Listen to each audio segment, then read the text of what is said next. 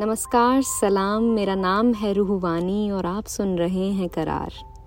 मैं यहाँ आपके लिए लाई हूँ अपने लिखे कुछ किस्से और कहानियाँ। एक खास उम्मीद के साथ कि आपका करार बरकरार रहे।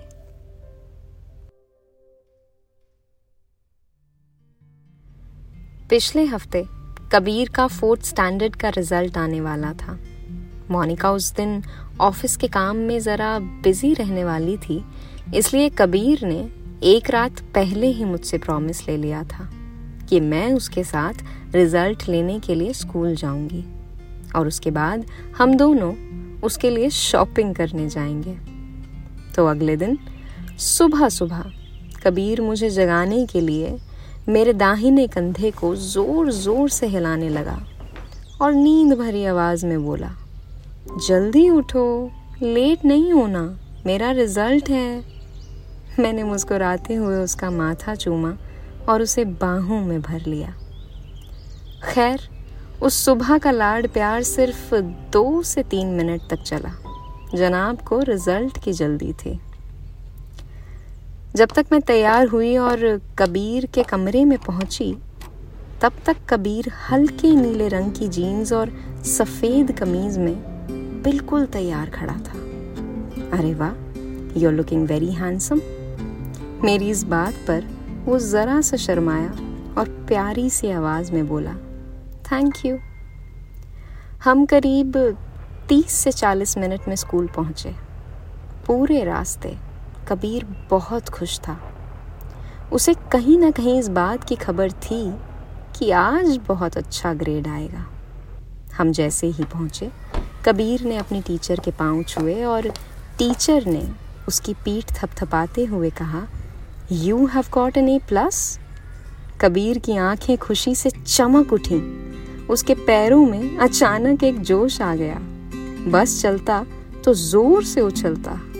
अंदर ही अंदर कबीर खुशी से पागल हुए जा रहा था, लेकिन इसके बावजूद उसने सिर्फ़ एक हल्की मुस्कान के साथ अपना रिपोर्ट कार्ड लिया।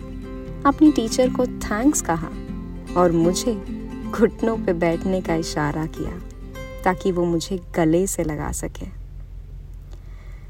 कबीर को मैं दिन में कितनी ही बार गले लगाती हूँ, पर जब वो खुद अपनी नन्ही बाहों से मुझे पकड़कर कस के सीने से लगाता है, वो मेरे दिन का सबसे खूबसूरत लम्हा होता है।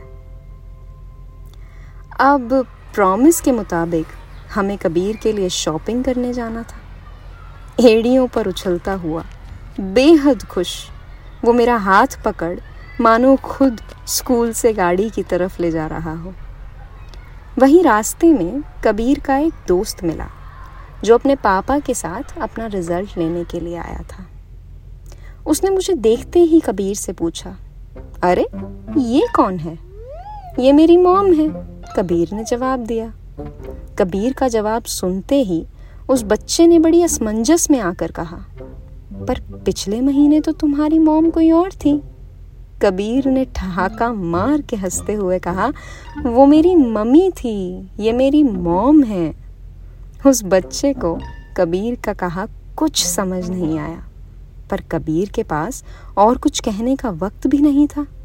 शॉपिंग के लिए देर हो रही थी। और वो फिर से एड़ियों पर उछलता हुआ मुझे गाड़ी की तरफ़ ले जाने लगा। मोनिका और मैंने कबीर को तब अडॉप्ट किया था, जब वो सिर्फ़ तीन महीने का था। आज वो नौ साल का है और हमारी ज़िंदगी का सबसे अहम हिस्सा है। या यूँ कह लो कि हम दोनों की इसमें जान बसती है।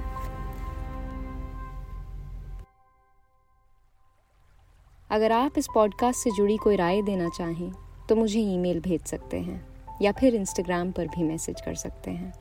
दोनों की डिटेल्स आपको डिस्क्रिप्शन में मिलेंगी। तो अगली मुलाकात तक, करार, बरकरार रहे।